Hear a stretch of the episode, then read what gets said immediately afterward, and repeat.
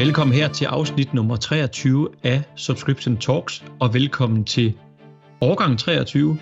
Og det siger jeg lidt med vilje, fordi det her det er vores første podcast i 2023, og det handler netop om, at vi skal prøve at gøre lidt status. Jeg synes, det er lidt interessant, at, øh, at vi ikke længere i Subscribe taler omkring, om vi bør gå i abonnement, når vi taler med virksomheder, men vi taler faktisk om, hvordan vi går i abonnement. Hvordan kan vi komme med på den her bølge her?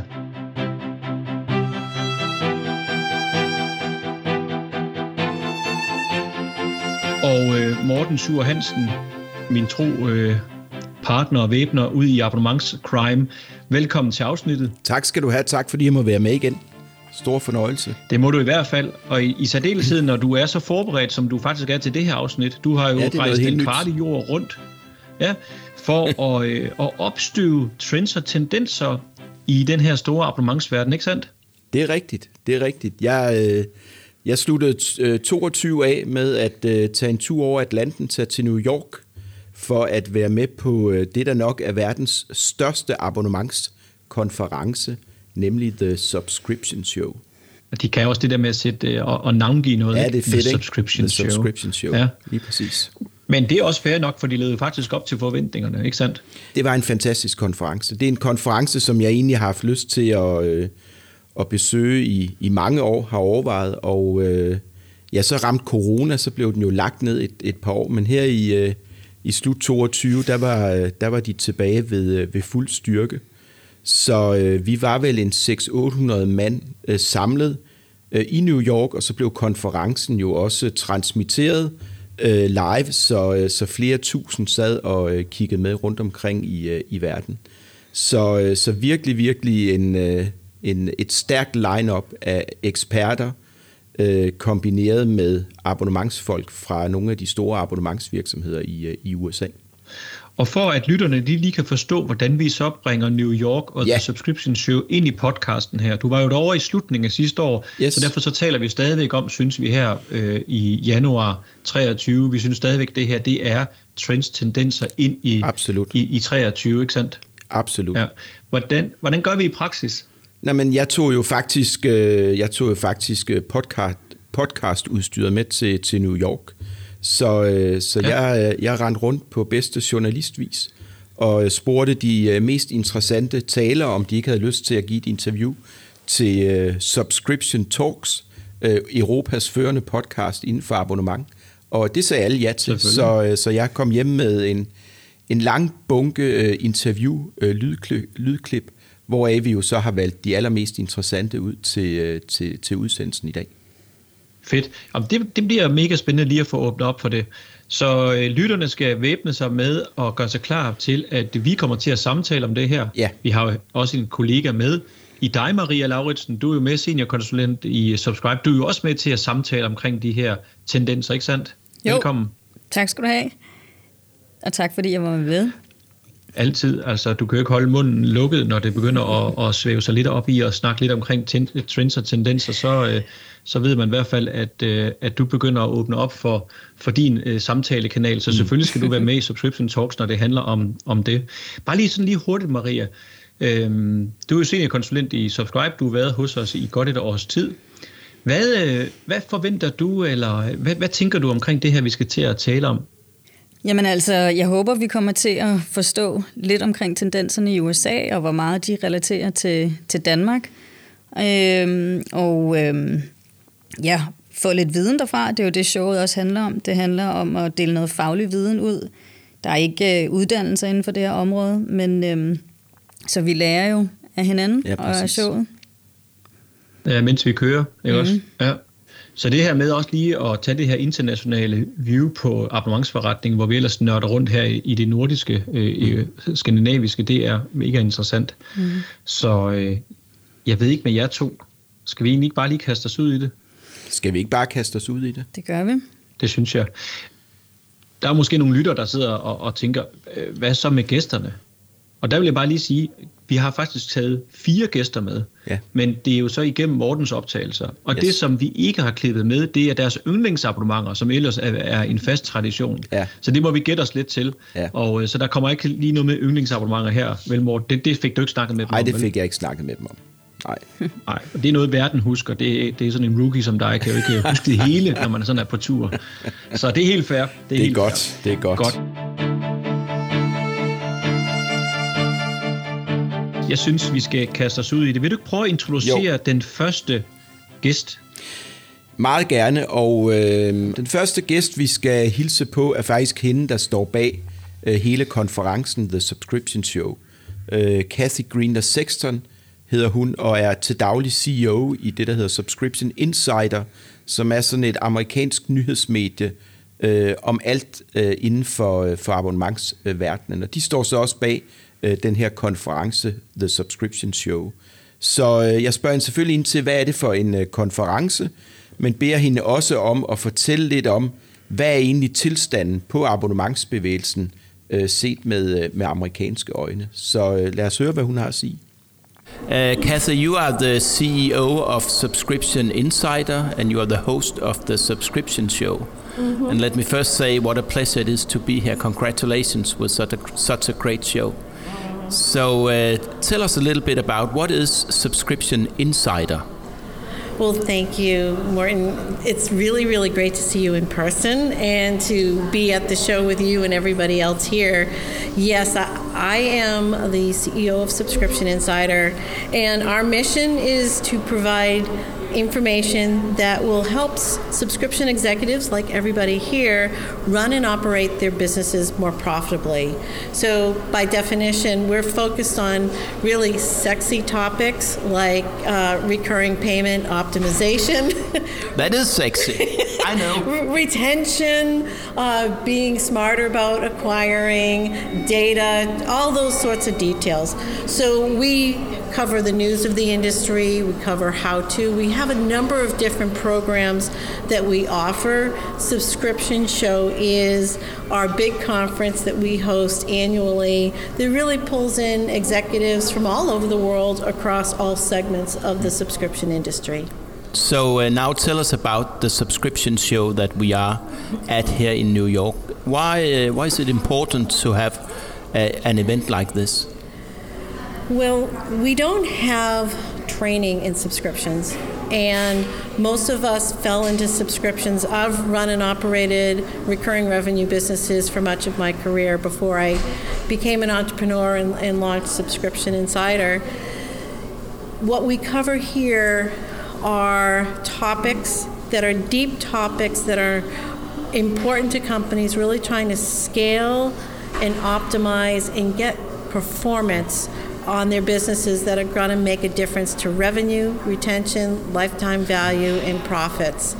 So you don't get that in school. You don't get that in 101 types of, of classes.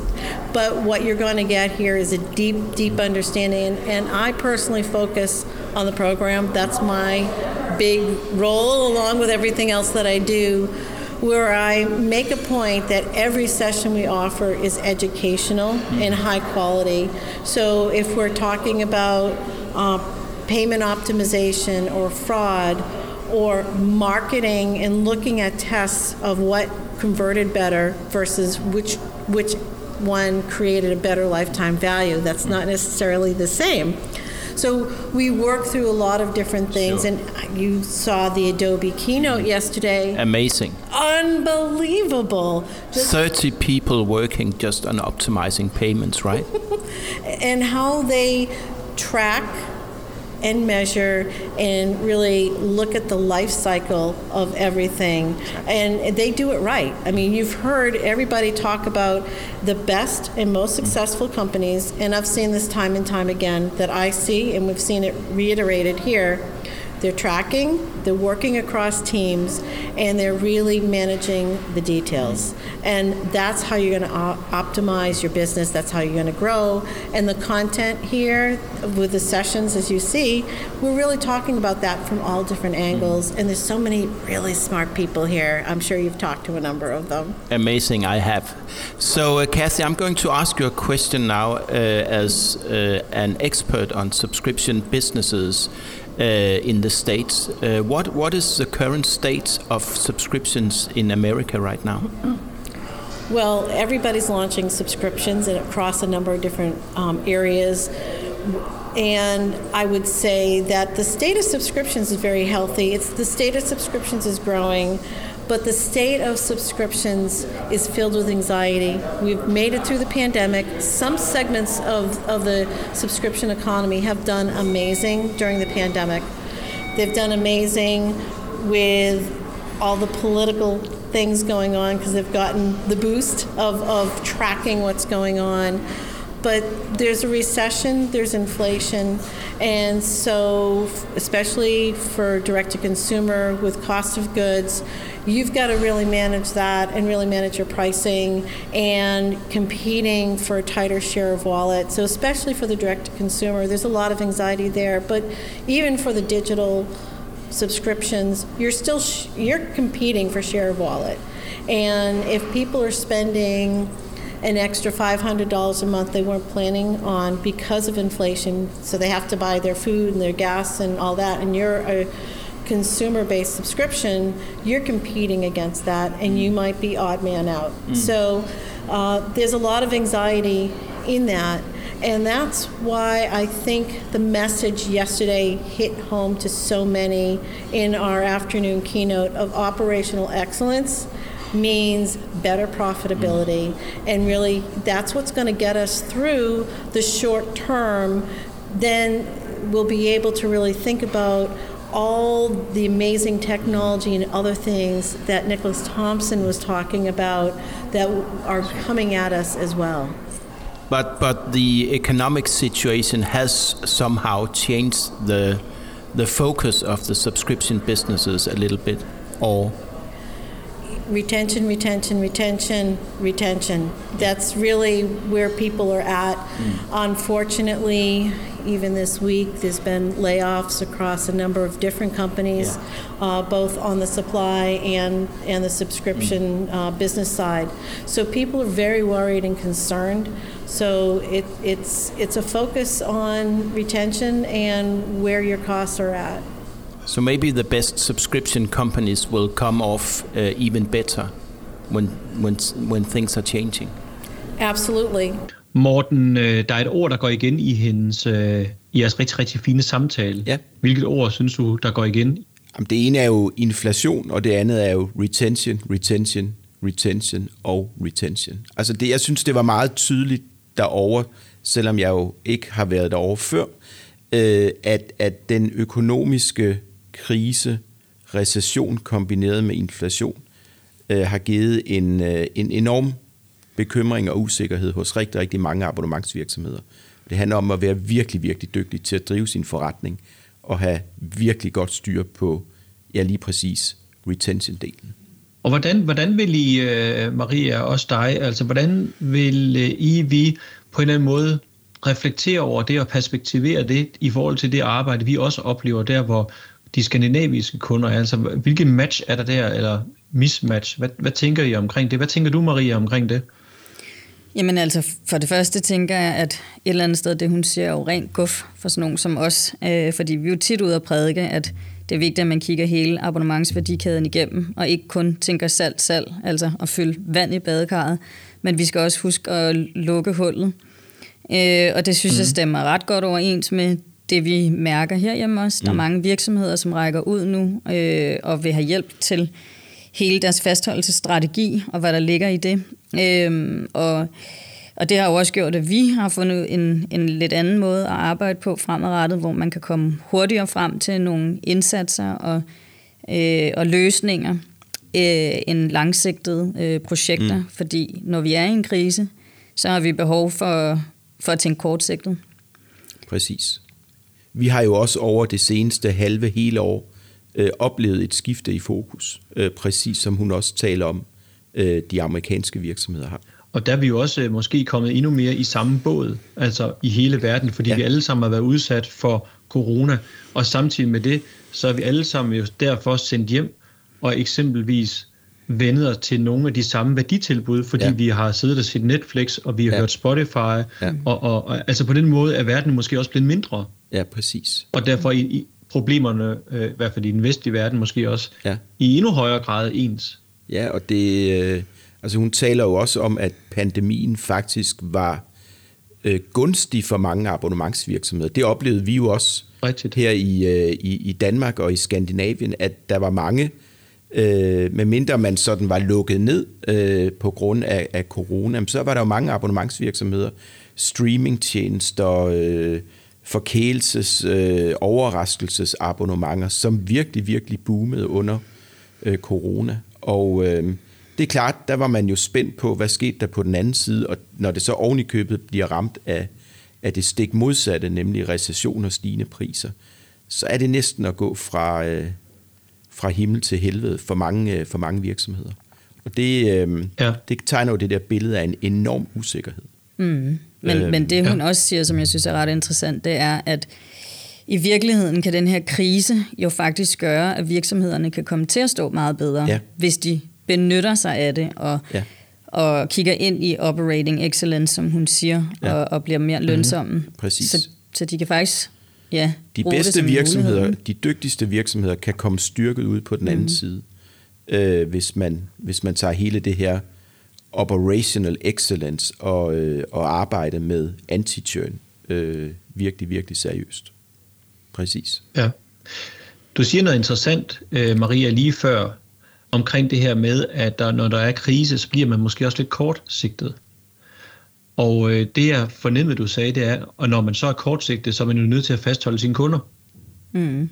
For 15 år siden, 10 år siden, måske stadigvæk nogle andre steder, det er, det kan jeg da huske, Morten, da vi arbejdede i mediebranchen, når vi blev kortsigtet, og, det var vi rimelig tit, fra 8 til 4, så, øh, så, så skulle der bare nogle flere abonnenter ombord. Ja. Det var vores refleksion, og det var vores reaktion, på, når vi var kortsigtede. Mm. Men hvor du siger det her med vores reaktion, på, også når vi er kortsigtede og skal redde noget forretning nu, vi er simpelthen nødt til at pleje, fastholde de kunder, der er. Mm. Jo, det har du helt, helt sikkert ret i. Det jeg også ment med kortsigtet, det er, at, at virksomhederne har behov for kortsigtede strategier lige Ja. Det nytter ikke noget at lave femårsplaner. Øh, så de har brug for Ah, ja. nogle handlinger nu, der øh, giver nogle hurtige Ja, resultater. præcis. Så bestemt synes jeg, man skal tænke fastholdelse, og der kan jo være forskellige elementer, som giver et godt output på den lange bane. Men, øh, men nu sagde du selv anti-churn, og det er jo et af- af de produkter, vi har, som har til hensigt at skabe hurtigere resultater. Og Jonas, så er det jo også bare fordi, at den her inflation jo gør, at det også er blevet meget, meget sværere for i hvert fald en del abonnementsvirksomheder at sælge nye abonnementer til nye kunder. Ja. Altså vi holder jo på vores, ja. vi holder jo på vores penge, øh, og derfor mm. også i det lys er, er hele retention-delen jo blevet øh, endnu vigtigere. Inden vi lige hopper til den næste gæst, Ja, så siger hun jo også, at en del af deres værditilbud, det er, at de er e- educational. Altså de har den her undervisende approach, fordi at det er en mangelvare, og det, jeg, jeg forestiller mig, at hun henviser til universiteterne, mm. til, til, til de højere læreanstalter Ja. ja. i USA, at der er ikke nogen undervisningsprogrammer i forhold til at blive en dygtig abonnementskøbmand. jeg oplevede det jo ved, øhm, at fokus på konferencen øh, i meget høj grad var på, altså var nede i maskinrummet, øh, ja. Mere end på sådan øh, strategier og visioner og, og nye muligheder. Så der var i hvert fald blandt deltagerne en kæmpe stor interesse i at, at suge til sig af viden, øh, både fra eksperter, men også fra andre virksomheder. Hvordan driver vi egentlig optimalt øh, vores, øh, vores abonnementsforretning? Øh, men heldigvis også en stor lyst til at dele øh, på tværs af, ja. Ja. af virksomheder. Det synes jeg også kendetegner øh, abonnementsverdenen. Selvfølgelig er vi på nogle stræk jo konkurrenter, men der er også heldigvis, det oplever vi også herhjemme, en kæmpe, kæmpe stor lyst til at øh, netværke og øh, drage erfaringer og læringer og viden øh, fra, fra hinanden. Og det er måske, fordi man ikke bare kan gå, øh, gå på universitetet og tage et, et kursus i abonnementsledelse. Det taler vel også ind i det her med, at øh, det der er sådan lidt mere de store cases og øh, de store op- overskrifter, sådan noget, det er jo sådan meget på what og why øh, subscription. Men når fokus faktisk er flyttet til havdelen, hvordan er vi dygtige abonnementskøbmænd, så er vi faktisk også nødt til at tale omkring maskinrumsopgaver Ja. og, øh, og gå ned og, og tale om det. Det, er det. det er der fokus er. Ja. Ikke også? Lige præcis. Ja. Så jeg synes, det er interessant det her med, at, at det er meget mere, altså meget mere maskinrums øh, samtaler, der ja, er. Ja, mm-hmm. Og det, øh, det synes jeg også, øh, mit næste klip, det, øh, det, det understøtter. Mm. Fordi det er virkelig ja. også i, i maskinrummet, fordi nu kommer det til at handle om pricing, altså prissætning. Hvordan man prissætter sine, sine abonnementer. Og øh, der taler jeg med Mark Stiving, som er pricing expert, øh, har skrevet bøger, holder oplæg om abonnementsforretninger og, øh, og prissætning. Og øh, han holdt et, et super spændende oplæg om, øh, om inflation og abonnement. Altså når priserne stiger øh, rundt omkring os, hvordan skal abonnementsvirksomhederne så agere i det? Er det et godt tidspunkt også for abonnementsvirksomheder at hæve deres priser, eller skal man i stedet for øh, holde dem i, øh, i ro? Så, øh, så det interviewede jeg ham også øh, om øh, efterfølgende. Så øh, det synes jeg, vi skal kaste os ud i. Godt, lad os høre det, og lad os endelig spidse ører, fordi tænk en gang, hvis vi i disse tider kan finde veje til at sætte priserne højere. Men øh, vi lader os lytte til, til den gode Mark. So, uh, Mark Stiving, you are an you are a pricing expert. You are an author of several books, and you run your own business, Impact Pricing. So, uh, welcome to Subscription Talks. Uh, tell me a little bit about your background and uh, how you became a pricing expert. Well, I have to say, I became interested in pricing when I was a kid, and I remember seeing the prices at the grocery store that ended in nine, you know, sixty-nine, ninety-nine, and I always wondered why do companies do that? Do they think we're stupid? Because we know ninety-nine is really a dollar. And uh, fast forward, I was in a doctoral program at UC Berkeley, had a chance to learn, study, uh, use pan- scanner panel data, and figure out if this stuff really works. And it turns out nine really does work. And it's because we are lazy subtractors. And I became addicted to trying to understand how people use price to make decisions. And from that point, I could help companies figure out how it is that they can set prices so that they can win more deals at higher prices. So uh, tell me, what are the two most uh, profitable pricing decisions that you can actually make? What a great question. I, I, heard your presentation earlier, so uh, I'm, I'm, I'm jumping to that. Sure. The single most uh, profitable pricing decision any company can make is to adopt value based pricing. And value based pricing simply means charge what your customers are willing to pay. It is a mindset, it's an attitude, and what you're really doing is walking away from cost plus pricing. You're walking away from uh, thinking you have to match your competitors' pricing. And what you're really doing is saying, can I think hard about how much my customer really is willing to pay and be able to charge them that or as close to that as I could get. The second most profitable pricing decision a company can make is to adopt price segmentation, which simply means charge different prices to different customers based on their willingness to pay. We know that all customers don't have the same willingness to pay, so why not, if we can get away with it, charge different customers different prices based on how much they value our products? So value-based pricing and segmentation. So uh, Mark, we are looking at inflation now. Prices are going up. How should subscription companies uh, think about that? Can you actually raise your prices uh, in times like this? The way I would break it down is it really depends on the type of customer you're selling to. If you're selling to a customer who is struggling to meet their budgets, or if you're B2B, you're selling to a company that's not profitable, and so they struggle with choosing how they're going to spend their money uh, aggressively. You probably aren't in a position to raise prices a lot. But if you're not selling to that type of client, if you're selling to a client who is uh, a profitable B2B company or someone who's relatively comfortable or even well off, you absolutely should be thinking, how can I raise my prices? Because those are the types of customers. Uh, nobody wants a price increase, but they would accept it. They would probably still pay it. And we just have to figure out how it is that we can do that. So you basically have to look at the types of products you're selling and also how are your uh, customers doing at, at, the, at the moment. Absolutely. When I think about the types of products, I break those up into necessities or luxuries. And luxuries, Actually, let's do it this way. Let's start with necessities. If you raise prices on necessities, you're probably not going to lose demand as long as your competition also raise prices. Um, if you are raising prices to a customer who's already subscribed to you and it's a necessity, you're probably not going to lose anything. It's just a it's a no-brainer decision. But understand your customer's not going to be happy when you do that. Just you can get away with it, and they're not going to they're not going to switch. They're not going to churn uh, because they're well off, and it's a necessity. They have to have your product. Another strategy that we often talk about in subscriptions uh, is the land and expand uh, strategy, right? You're already smiling. So, uh, so, um, so this is a strategy for most subscription companies, but not so much uh, in reality. Can you elaborate a little bit on that? Oh my gosh. I, I, don't know if you noticed when I was standing in front of the room doing my presentation and I said the words, um, we all use, we all talk about land and expand, and every company's good at land, and almost no company spends time or resources on expand. And why is that? Well, hang on, I got to tell you, every head in the room was nodding up and down when I said those words. Right? It is just a common thing. Now, why is that? It's actually because of urgency when we first start a company, it is urgent that we win customers. Right? We go out of business if we don't win customers. Most businesses have been built around how do we go win more and more customers.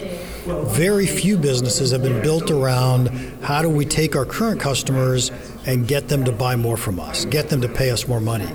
Some great subscription companies do this really, really well, but most companies don't because we've never thought about it. And by the way, if we don't do it, so what? We don't grow as fast. As long as we're winning customers, we're growing, we're doing okay. So there is no massive urgency to go win or grow our current customers. Super interessant, Morten. Skal vi prøve at snakke lidt omkring det her med, at øh, der er ligesom to forskellige måder at gå til pricing på, value-based og cost-plus pricing. Altså den del, han taler om der. Mm. Hvad, øh, hvad står vi tilbage med? Hvad er det, hans, øh, hans anbefalinger er der, Morten?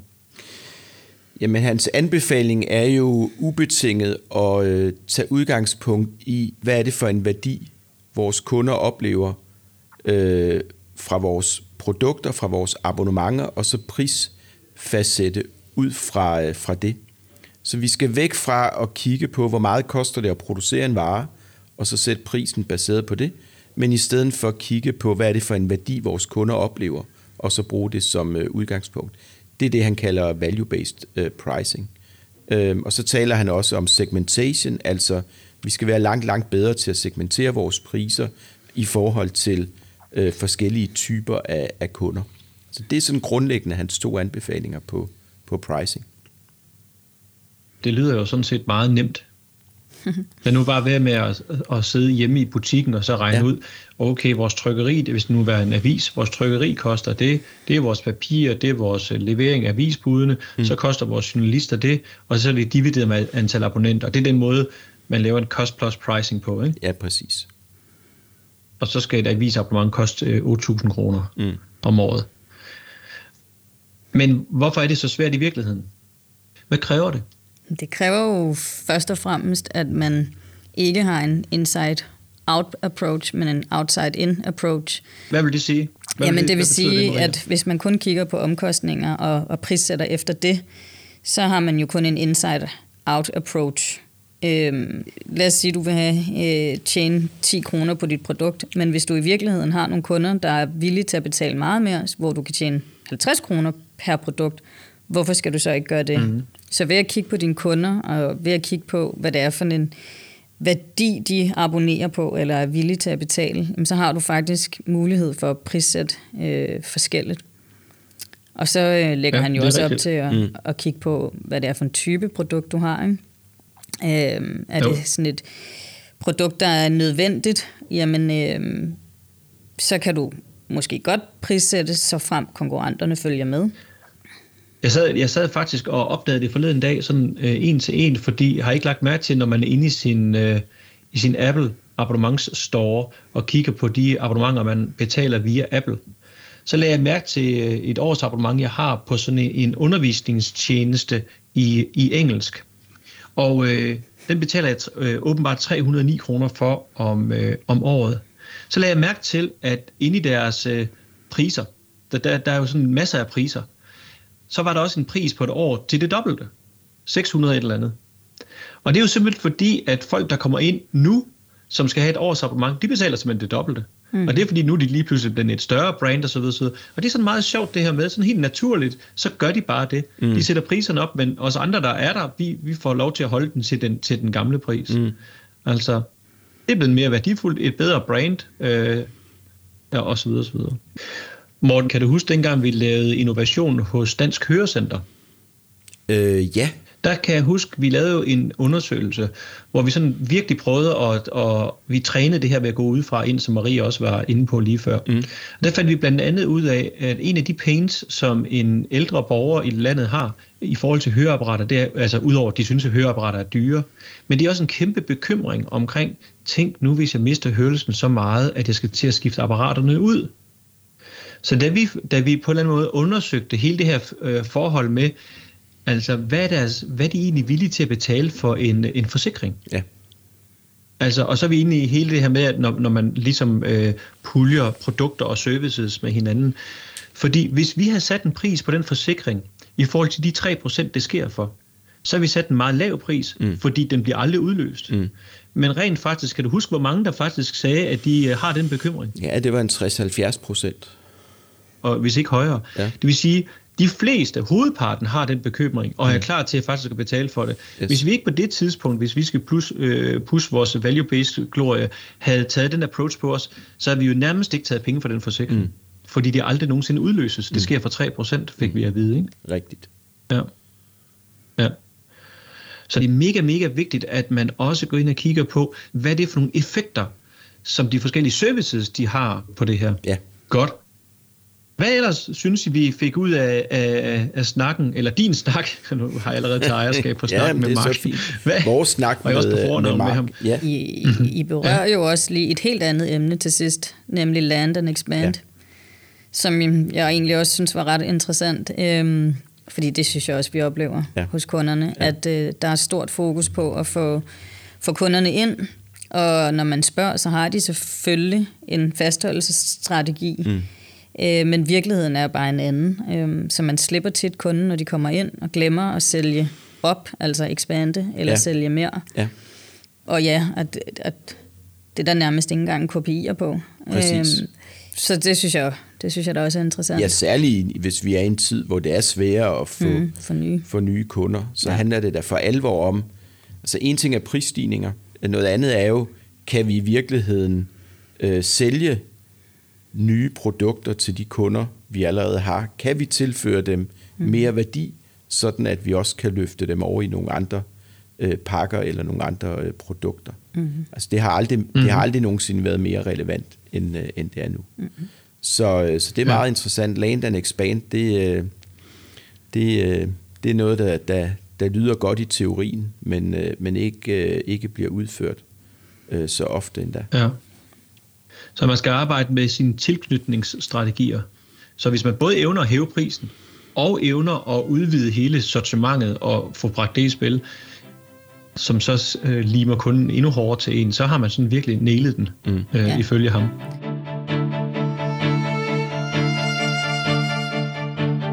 Tredje session, Morten. Hvem skal vi lytte til her? Hvem er den tredje gæst? Jamen, øh, den tredje gæst er Robert Scrub, som også er øh, abonnementsekspert og øh, rådgiver og oplægholder. Og øh, mm-hmm. han holdt et øh, oplæg om, hvorfor alle virksomheder har brug for en Chief Subscription Officer. Vi kender jo øh, Chief Executive Officer, Chief Financial Officer, men hans pointe er, at øh, abonnementsvirksomheder – har brug for en topleder, en direktør i den øverste topledelse, som har det sammenhængende ansvar for hele abonnementets øh, værdikæde. Og øh, det er altså ikke bare et spørgsmål om en, en, en titel, øh, det er i virkeligheden Nej. også et mere fundamentalt problem, som han peger på med det her oplæg. Så det synes jeg, vi skal, øh, skal lytte lidt til. So I'm here with uh, Robert Scrub. Uh, Robert, you are the uh, author of Retention Point, and you are a long-time expert in subscription and membership uh, businesses. Uh, nice talking to you. So, um, so you have a point. Uh, you say that subscription businesses needs to have a chief subscription officer. Why is that? Well, most there's been a, a huge uh, growth in companies launching subscription businesses, and unfortunately, there isn't a lot of knowledge. There's no uh, MBA program on how to run a subscription business. And so each of these product teams, uh, that they're different teams within a subscription business, are coming forward with their perspectives. You know, the ad people wanted more money to spend on ads, and they want to do, you know, they, they do what they think in terms of messaging and targeting. And then you have the product team that's in charge of actually delivering a product. They're doing what they think the customers want. And then you also have the people that are t- handling the phones and support and, and handling emails that are doing the best they know how. But often within a subscription business, these different departments all have different perspectives and all have different points of view and often have key performance indicators they're responsible for that are not coordinated with each other. And having a chief subscription officer who is responsible for all phases of subscription growth has KPIs and accountability that helps maximize your subscription business growth a lot more than having these individual departments. So it's about uh, coordination and it's about uh, growing the subscription business, right?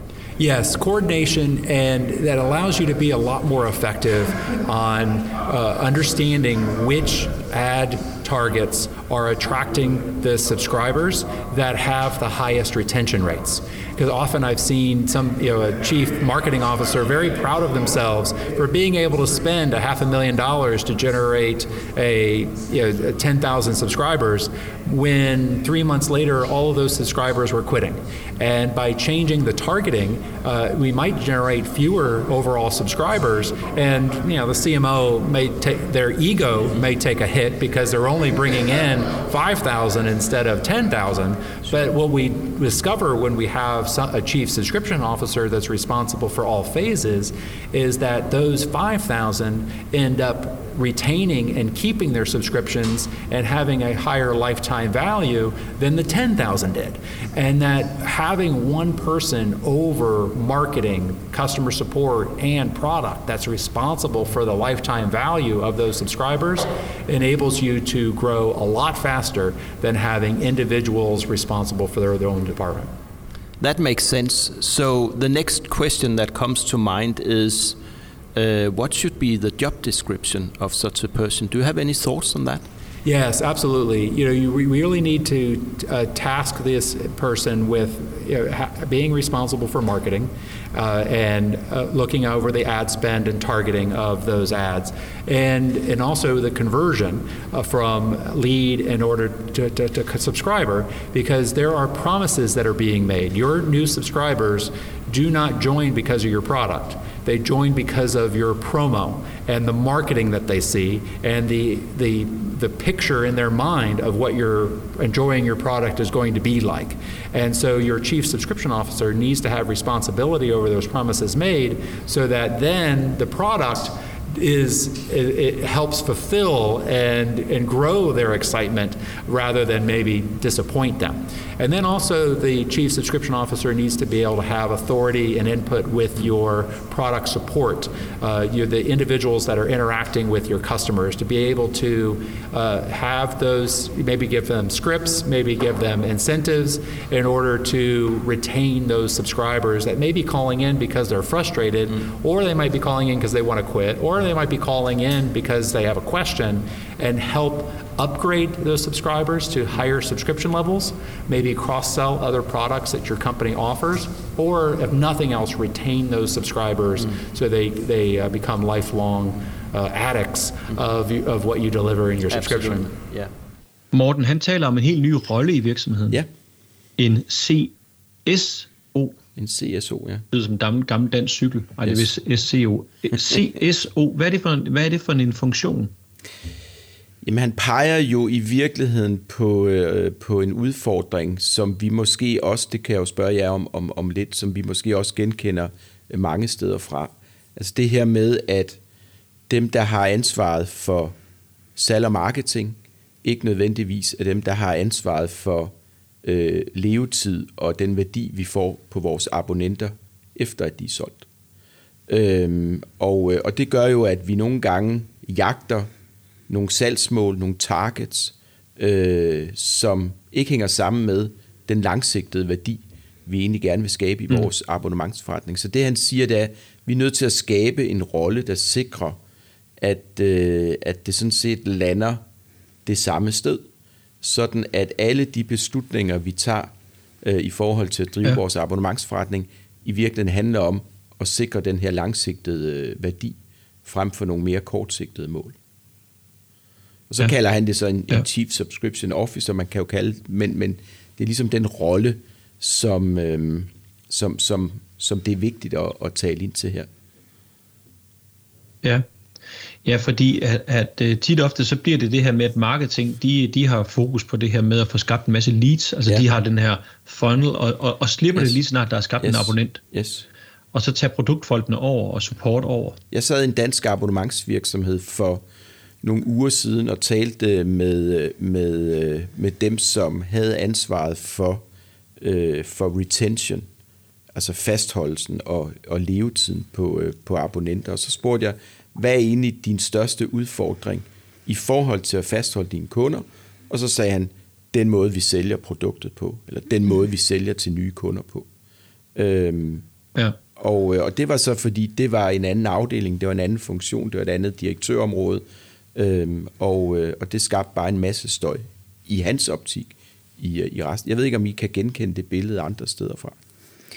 Jo, altså jeg synes jo faktisk, det er det hoved på sømmet. Altså jeg kan næsten ikke tænke på et projekt, hvor det her ikke har været en, en udfordring mm. i en eller anden afart. Øhm, hvis vi bare tænker på den seneste kunde, vi lige har haft, så, øh, så manglede de i den grad en, der havde end-to-end ansvaret for, for hele kundens ja. levetid. Ja. Og det manglede de så meget, ja. at de faktisk begyndte at, at skabe deres egne KPI'er ja. inde i deres lille afdeling. Yes. Øhm, for at retfærdiggøre deres egen måde at Ja, at og det er jo beundringsværdigt, at de vil det, men det er jo ja. bare svært for dem at lykkes med, hvis resten af huset kun tænker salg og trafik. Yes. Jamen, jeg er helt enig. Jamen, det er helt rigtigt. Og det er meget godt det her end-to-end perspektiv, du siger, øh, Maria. Altså, det, det er jo helt rigtigt. Altså, det er jo det, er jo det her med, vi, altså, det er jo fordi, at vi dybest set stadigvæk mange steder ikke har sluppet transaktionstænkningen mm. Og principperne. Yes. Fordi at salgmarketing, de har, de har ansvaret for at sælge, og så har produktafdelingen, og i en virksomhed som, som for eksempel en, en, øh, en avisvirksomhed, så produktafdelingen, det er jo også tit ofte journalisterne, ikke også? Øh, og der er næsten ikke noget sted, hvor der er et større skæld, og det er der også en eller anden form for nogle gode grunde til, at journalisterne skal hvad kan man sige, løsrive sig fra øh, altså i forhold til de publicistiske, hvad kan man sige, øh, opgaver, de har, at de ikke skal bare kunne skrive til og, og fastholde gennem deres skriverier, men altså også skal have en anden form for andet view i ja. forhold til det. Men alligevel, så jeg, jeg tror, det kommer sig af, eller hvad tænker I omkring det her med, at vi taler meget med fastholdelse, vi taler meget med relationer, men fordi vi er født i et transaktionsparadigme, så er vi ikke rigtig rykket sig os i forhold til, hvordan vi organiserer os. Jamen det er jo tilbage, Jonas, du har jo selv øh, opfundet terminologien omkring abonnement 1,0, 2,0, 3,0. og, øh, og abonnement 1,0 virksomhed, det er jo dem, der ikke er kommet længere væk fra den tænkning, end at det mm. bare handler om at få en masse abonnenter ind, øh, og så er vi mindre optaget af, hvad der sker med dem, når først vi har dem i, i hus. Og øh, altså, ja. det lyder nogle gange lidt som en parodi, når vi, når, når vi bruger de her begreber, men men, men vi oplever det jo bare øh, alt for mange gange. Ja, det er rigtigt. Det er rigtigt. Men det, men det er også bare svært, når man er en, en virksomhed, som har eksisteret i mange år og har lavet det her skifte over tid. Og øh, når han så også samtidig, som, den, øh, som hende, vi hørte tidligere, siger, der findes jo ikke en subscription MBA. Du kan jo ikke gå på en Nej. skole i det her jamen så bliver det jo meget for hånden til munden, det bliver meget det praktiske arbejde, og, og, og så udvikler tingene sig jo lidt, øh, som sådan nogle ting lidt gør, mm. når man ligesom er i virke, ja. og ikke giver sig lov til at gå udenfor og kigge ind på tingene. Yes. Hvilke virksomheder oplever I faktisk, hvor der er nogle øh, personer, som har det her end-to-end ansvar, eventuelt i brancher. Øh, ja, Morten? Jamen, jeg synes, øh, jeg synes øh, det er faktisk et af de steder, hvor, hvor, øh, hvor man kan kigge på startup-verdenen, øh, og hvor etablerede virksomheder måske kan, kan lære noget af, af startups. Jeg oplever mange abonnement-startups øh, faktisk have fuldstændig styr på, at øh, customer lifetime value, øh, det, er, øh, det er det, vi måler vores øh, forretning øh, på. Vi har et fokus på ikke antallet af abonnenter, vi får ind, men i virkeligheden mm. den værdi, vi kan skabe øh, over tid.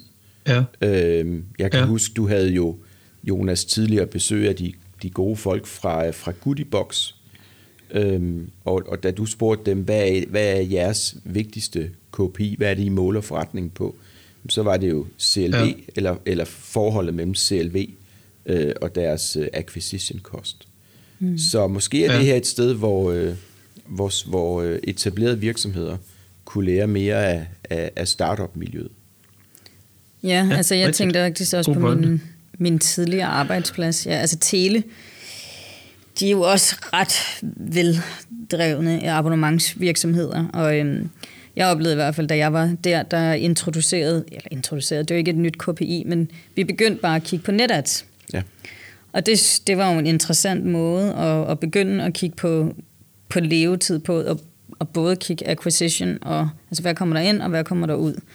Øhm, og det gjorde faktisk en ret stor forskel. Altså, så ledelsen begyndte at rapportere NetAds hele tiden og, og levetid, og det blev om, oversat til, til, til de forskellige afdelinger. Mm. Ja. Men, øhm, ja. men ja.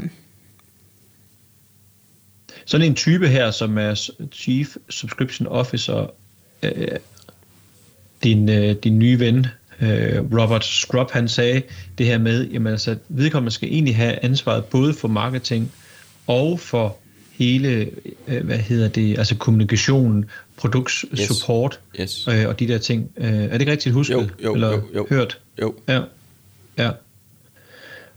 Og, øh, og øh, så kommer jeg lidt tilbage til, jamen altså, øh, er, er, det, øh, er det den klassiske kommercielle direktør, der bliver i, altså, som bliver CSO eller hvad? Altså, at det, at det er det begreb, der måske, hvis, han, hvis hans idé her skal vinde indpas, er det, er det den type, som skal skifte sit mindset eller hvad, og sine funktioner, og sit sæt af KPI'er, succeskriterier, eller hvad, eller bare lige for at gøre det lidt praktisk, altså hvis man kigger ja. ned i de eksisterende organisationsdiagrammer, hvor, hvor vil I pege henne?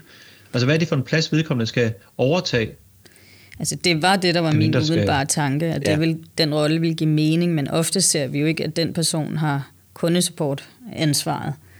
Øh, måske produkt og marketing, øh, men ja, CRM, men så ja. det vil i hvert fald være en udvidet rolle, ikke? Jo. Jo. jo, og så en plads i, uh, i den absolute topledelse. Det er mm. jo også det, der er, hans, uh, der er hans pointe her. Ja. Ja. Okay, godt. Morten, vil du ikke introducere vores sidste gæst? Det vil jeg meget gerne, og øh, det er faktisk øh, en, øh, en gæst, som du også kender, Maria, en af dine øh, ja. tidligere kollegaer, Erika Katsambis. Det er rigtigt. Det er igen teleselskabet 3, ja. som du øh, kender hende fra. Ja. Men øh, nu er hun hos øh, Mina Technologies, som øh, egentlig er en, øh, en svensk startup, øh, som nu har bevæget sig ud i, øh, i resten øh, af verden. Og øh, det var en af de andre øh, sådan interessante trends på, øh, på konferencen, nemlig at der rundt omkring de klassiske abonnementsvirksomheder er ved at opstå sådan et, øh, et økosystem af andre virksomheder, der hjælper abonnementsvirksomhederne med forskellige øh, tekniske og finansielle øh, øh, aspekter af det at drive en, øh, en abonnementsforretning. Og øh, det er Mina Technology, som er en fintech-virksomhed, et, øh, et godt eksempel på. Så jeg synes lige, vi skal starte med at lade Erik Hassel øh, forklare, hvad øh, Mina Technologies egentlig er for en størrelse. So uh, let's talk a little bit about uh, Mina Technologies. You're actually a subscription fintech company, right? So uh, please tell us about Mina Technologies and, uh, and what it is you do. Yeah, I mean, our mission is to create a problem free subscription economy. Uh, and our, our, vision is to create a problem free subscription economy. Uh, essentially, we are leading in subscription management, specifically within banking apps. So it's yeah. quite a unique space and it gives us quite a unique perspective on the industry as a whole. Um, we're essentially a two sided infrastructure, and we've got banks on one side, and we've got subscription businesses on the other. And we act as a facilitator be- between the two, and it means that we can serve up subscription management capabilities that would be in a subscription business's own plan and serve them up within a banking app. So, uh, so talk us through what is your what is the value that you uh, provide for the banks, and what are the values that you provide for the subscription companies? Yeah. Um, so for the banks, this is really um, reducing cost. Uh, a lot of operational fiction, uh, friction and um, helping manage and also remove disputes, any dispute related costs, uh, which has been really impacting the business business uh, banks over the last few years when there's been this massive increase in the subscription economy, but also a lot of consumers are now contacting banks uh, to cancel their subscriptions. Uh, in fact, we're seeing one in five consumers now do that, which is quite huge. So you provide that infrastructure, but but how is you also uh, helping the subscription companies uh, manage this uh, this trend? Yeah, I mean, essentially, we become an extension, or the bank app becomes an extension of the subscription businesses um, engagement strategy or sales strategy. So now consumers are using their banks bank apps for much more than just checking a balance, and they want more, and they want to be able to manage their subscriptions all in one place, not necessarily go to lots of individual subscription business websites. And we, so the value that we bring is essentially becoming a one-stop shop to manage your subscriptions, but also give them financial control. Uh, one of the key things is that we see consumers want omni-channel, they want flexibility, they want personalization, and they want choice, and, and that's what a bank app gives them. And you told me earlier, and, and I also saw your amazing demo, but, but you told me earlier that uh, when people uh, come to uh, unsubscribe, uh, one in four actually doesn't want to unsubscribe but just want other opportunities. Is that right?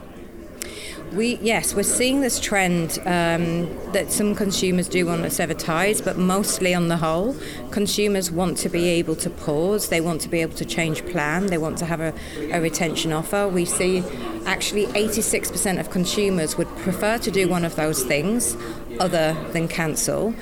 And at point of cancellation, what we're seeing is consume 10% of consumers will uh, pause, 10% of consumers will change plan, and 6% would actually take up a retention offer. Uh, 30% of consumers actually say that they find their service too expensive and that's why they're going to cancel. So if we can if we can capture that and solve for that at point of cancellation and serve up an offer instead, we retain that consumer and, and everybody's happy and we're reducing friction across the board. Godt, Morten. Du talte med hende her, Erika. Hvad, yes. hvad står du tilbage med? Jamen altså, det de gør er jo grundlæggende at lave den infrastruktur, der sikrer, for eksempel har de en aftale med Danske Bank.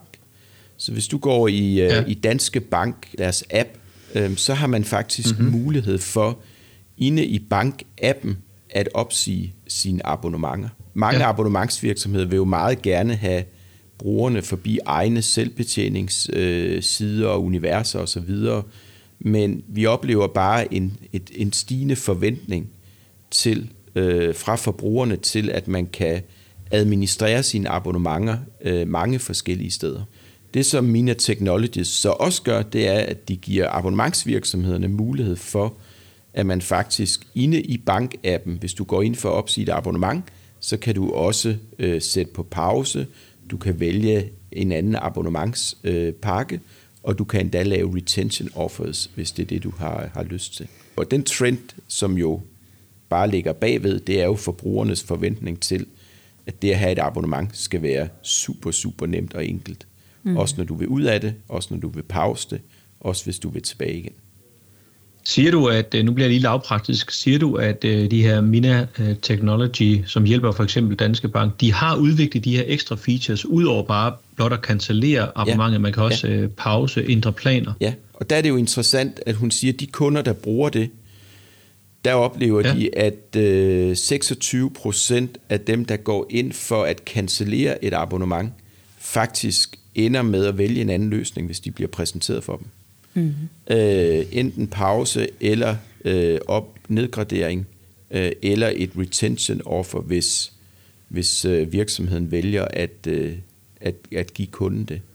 Så du kan faktisk redde 25 procent af de kunder, som ellers ville, øh, ellers ville øh, opsige et abonnement. Ja, hun siger jo faktisk, at deres produkt er en, er en del af virksomhedernes fastholdelsesstrategi. Præcis. Det er jo interessant det her med, som du også introducerer dig med, at der er et helt økosystem omkring abonnementerne. Ja. Men jeg kan ikke lade være med at tænke på, hun er selvfølgelig også sælger for sit eget produkt. Klart. Og øh, repræsenterer dem.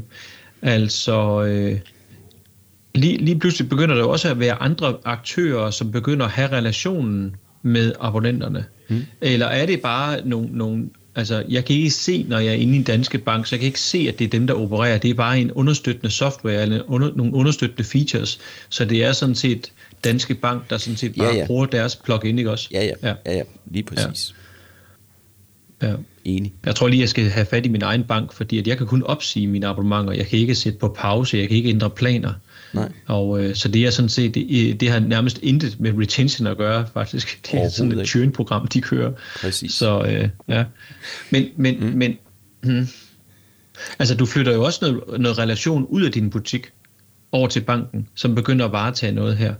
Hvor jeg egentlig heller vil, eller, eller hvad? Altså hvad er det for Jo, det kan du sige, øh, Jonas, men altså, som abonnementsvirksomheder vil vi da helst, at man ikke kunne opsige sine abonnementer i sin bank-app. Øh, der er bare ikke så meget, vi kan gøre ved det. Altså hvis det er en ydelse, Nej. bankerne vil, øh, vil, øh, vil tilbyde. Men det er jo det der med at give kontrol til forbrugeren og frihed og tro på, at jamen, stiller man de services til rådighed, så har man bare en gladere kunde på den lange bane. Yes. Og en mulighed for, at de kommer igen. Mm.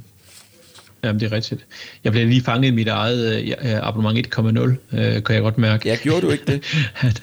jeg gjorde jeg ikke det. Så, vi vi gemmer ikke, den, der, uh, den der opsigelsesknap. Ikke? Det, det, du kan ringe ja. til kundeservice tirsdag mellem 11 og 11.30, hmm. hvis du vil opsige dit ja. abonnement. Den, den, den går ikke ja. mere. Godt nok. Skal vi ikke lige prøve at høre videre? Hvad er det, hun ellers taler om, Morten? Jamen, så, du har faktisk to klip med hende. Jeg har, jeg har et klip mere fra med, med Erika, fordi øh, det, som Mina også havde med på øh, konferencen, var en, øh, en sprit ny øh, forbrugeranalyse, hvor de, øh, hvor de har undersøgt, hvad er det egentlig for en, en adfærd, øh, i hvert fald en del af vores øh, kunder, de, øh, de har på abonnementssiden. Og øh, der er de faktisk øh, lykkes med at øh, identificere øh, tre forskellige abonnementspersonaer. The Savvy Snacker, The Super Switcher og The Remorseful. Så øh, lad os lige høre Erika præsentere, hvad det er for nogle typer. On the other side of the coin, we see three exciting um, emerging subscription personas. One is the um, savvy snacker, we've got the super switchers, and we've got the remorseful.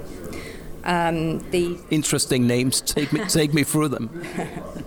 um, so the savvy snackers are incredibly loyal to their to their brand. They love their service, but they're very money conscious.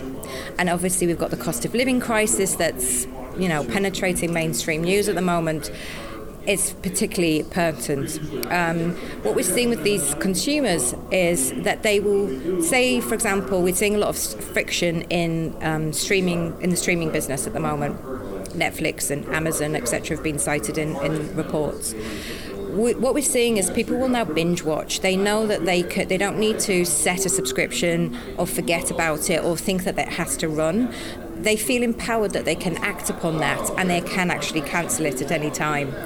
Uh, and they're doing that. And so we're seeing somebody might binge watch a series and then they will cancel and then they'll resubscribe when something new comes up or when they when the next season is released. Equally, we see this in highly seasonal subscription businesses. So, if we think about sports, that's highly seasonal. So, somebody could sign up for um, a subscription uh, to a a sports uh, subscription brand, somebody that's really fanatical about football, they'll sign up at the start of the football season they'll stay with that service until the end of the football season. They'll cancel for three months and then they'll resubscribe again. So it's just they're just incredibly savvy with how they approach things. Um, and what we're seeing actually that of these people of the of 80% that are trying to resubscribe they will do so within as little as 3 months. That's really quick. And the two others just uh, the quickly the remorse and the remorseful? Yeah so during the pandemic people were subscribing to more and more streaming services, productivity apps, educational apps, um, gym member like gym membership, well, remote gym memberships like yoga classes and exercise classes to keep themselves entertained at home. Um, and actually, over 50% of consumers now have two or more streaming services. So uh, that we have been collecting and collecting, but there is also a bit of decluttering happening now post pandemic and with the cost of living crisis as well. It's been further amplified. But what we're seeing now is that people, if they've subscribed to a service, before they sign up to another one, they will actually cancel the old one. So they will they will subscribe. They will always cancel before they resubscribe. So they're not necessarily acquiring more and more subscriptions anymore.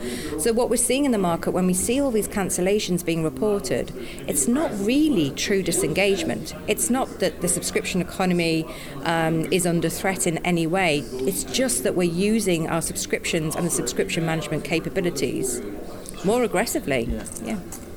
And then we have the remorseful. Yeah. Yeah, the remorseful. These guys are angry. so, um, what we what we're seeing is that there recently, particularly in 2022, there have been some price hikes placed by some, particularly within the streaming industry, and there's been the introduction of these hybrid subscription and ad model um, subscriptions. But somebody who's remorseful, what we're tending to see is when there's a price hike, if there's if there is a price announcement, there's up to a 37% month-on-month increase in cancellations. And when the price hike then takes effect, we're seeing up to 56% month on month increase. But a remorseful, they're responding to a knee jerk reaction to a price hike, and then they're deciding to uh, cancel. But it could be that they cancel on a Monday, they cancel, say, Netflix on a Monday. By the Friday, they're sitting on their, their sofa with their takeaway, they're tired, they want to watch the last season of their favourite series, and they can't because it's, it, you know, they've, they've cancelled. So they'll contact their subscription provider and the subscription provider will say go and contact your bank and then then you're in the process of spending your Friday evening trying to resolve blocked payments and that's not how anybody wants to spend their Friday evening. Meget interessant, at vi også kommer til noget segmentering her, ikke sandt? Ja, lige præcis. Altså, vi er nødt til at dele vores abonnenter op i nogle øh, personer. Jeg sidder også og tænker lidt på den seneste, vi lavede omkring anti-churn, altså det her med også at forstå hele fastholdelsesarbejdet i ja. segmenter, i personer. Hun, hun, øh, hun, hun, hun identificerer jo tre forskellige øh, kundetyper. The Savvy Snacker er i virkeligheden en abonnent, som er super lojal over for et brand eller en, en, et produkt, men som ligger og springer og på øh, hen over tid. Øh, vi kender mm-hmm. det for eksempel fra måltidskasser. Du kan godt være super lojal over for et brand inden for måltidskasser, men den måltidskassevirksomhed kan godt opleve en kunde, som unsubscriber 6 eller 8 gange i løbet af et år. Fordi man er ja. på, så man er i en periode, så man er på, så man er af, osv. osv. Og, øh, og der er churn jo faktisk ikke det samme som en utilfreds kunde, eller en kunde, der hopper over til, til et andet produkt. Det er bare en, en adfærd, der ligger hos den ene kunde. Og der er det klart, at hvis ikke man gør ja. det nemt for den kunde at hoppe af, så kommer vedkommende jo ikke tilbage igen. Så, øh, så de her savvy snackers, tror jeg, mange abonnementsvirksomheder øh, godt kan, øh, kan genkende. Så er der the super switchers. Det er dem, der i virkeligheden ligger og skifter fra et abonnement til et andet, til et tredje, og måske tilbage til den første igen. Øhm, det kunne være streaming for eksempel, hvor man en måned har Netflix, næste måned har man HBO, næste måned har man Viaplay, og så er man tilbage på Netflix. Øhm, det er jo sådan set også kunder, der ikke nødvendigvis er utilfredse, men som bare kun vil have et produkt øh, af gangen. Og endelig så introducerer hun The Remorseful, som i virkeligheden er kunder, der om søndagen kan opsige et abonnement, og så om fredagen have fortrudt, og så vende tilbage igen. Øh, og det er jo kendetegnende for alle tre, at de har en, øh, en adfærd, der gør, at, øh, at churn er lidt anderledes, end hvis det er en utilfreds kunde, som, som er, er væk for, for evigt. Kan I genkende de her typer? Ja, øh, jeg kan da kende det fra, fra mig selv. Ja. Øh, både savvy snacker, altså der er der nogle af de streamingtjenester, jeg er lojale til, men jeg kan godt hoppe af og fra. Ja.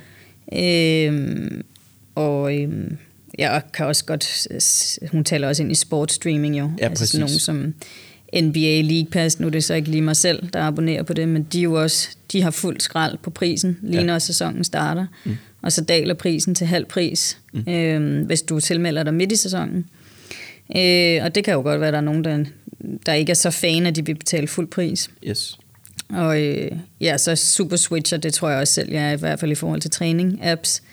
Der skal jeg ikke have tre af Nej. gangen. Der skal jeg da helt sikkert bare have en, som jeg bruger. Så der mm. hopper jeg til og fra på forskellige. Så der er jeg nok ikke mm. så lojal øh, på brand, som jeg, hvis jeg er service-snakker. Præcis.